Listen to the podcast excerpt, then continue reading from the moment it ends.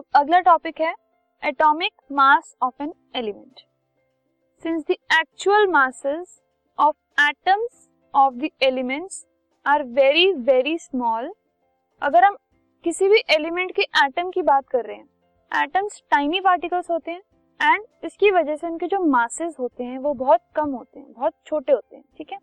So it becomes very difficult inconvenient and very complicated to use them in calculation so जो calculation हम करते हैं, वो inconvenient हो जाती है इनकॉम्प्लिकेटेड हो जाती है उनको यूज़ करना, उन बहुत ही छोटे मासेस को यूज़ करना उसमें, ठीक है? सो उसके लिए सिंप्लिसिटी के लिए इजियर इस चीज़ को बनाने के लिए कैलकुलेशंस को सिंपल और क्विक बनाने के लिए they are assign atomic masses atomic mass assign किया गया है हर एलिमेंट के एटम को. फॉर एग्ज़ाम्पल कार्बन 12 जो एटम है उसके पास सिक्स प्रोटॉन्स हैं और सिक्स न्यूट्रॉन्स हैं इन इट्स न्यूक्लियस एंड इसकी वजह से उसका जो मास नंबर है वो 12 है। मतलब that is number of protons plus number of neutrons that is 6 plus 6 12 so atomic mass जो उसको असाइन किया गया है वो एग्जैक्टली ट्वेल्व 12 एटॉमिक मास है, ठीक है? उसको कहा जाता है एटॉमिक मास यूनिट जो यूनिट है एटॉमिक मास का it is atomic mass unit so atomic mass of carbon is 12 atomic mass unit उसको हम ए एम यू या फिर यू लिखते हैं शॉर्ट में, ठीक है? तो एटॉमिक मास यूनिट हम कार्बन जो एटम है कार्बन 12 एटम उसको स्टैंडर्ड मानकर देखते हैं, ठीक है?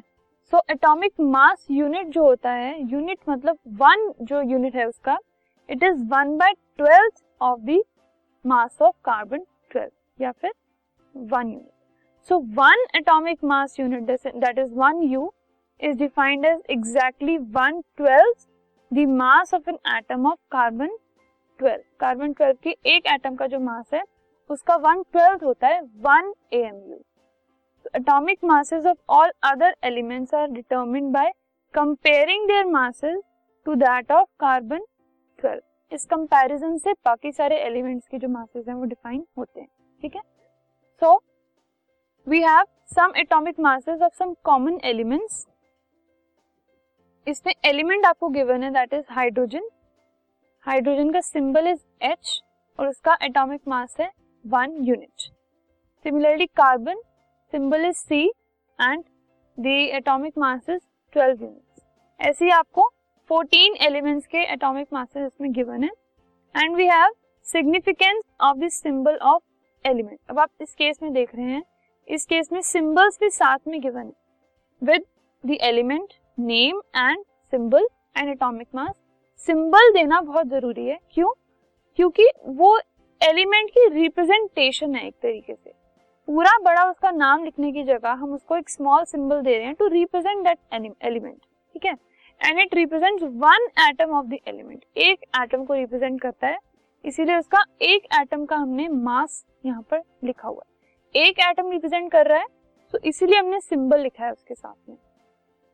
Symbol also represent one mole of atoms of the element that is symbol also represent six point zero two two into ten raise to the power twenty three atoms of the element तो six point zero two two multiply by ten raise to the power twenty three is known as Avogadro's number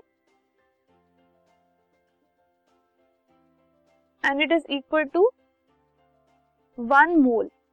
ठीक है? तो symbol represents a definite mass एक definite fixed mass element का वो represent करता है which is equal to atomic mass expressed in grams ठीक है? तो अगर हम एटॉमिक मास को ग्राम्स में अगर हम रिप्रेजेंट करें सेम उसको तो वो एक डेफिनेट मास जो है एलिमेंट का उसको रिप्रेजेंट करता है. So this was about atomic masses of elements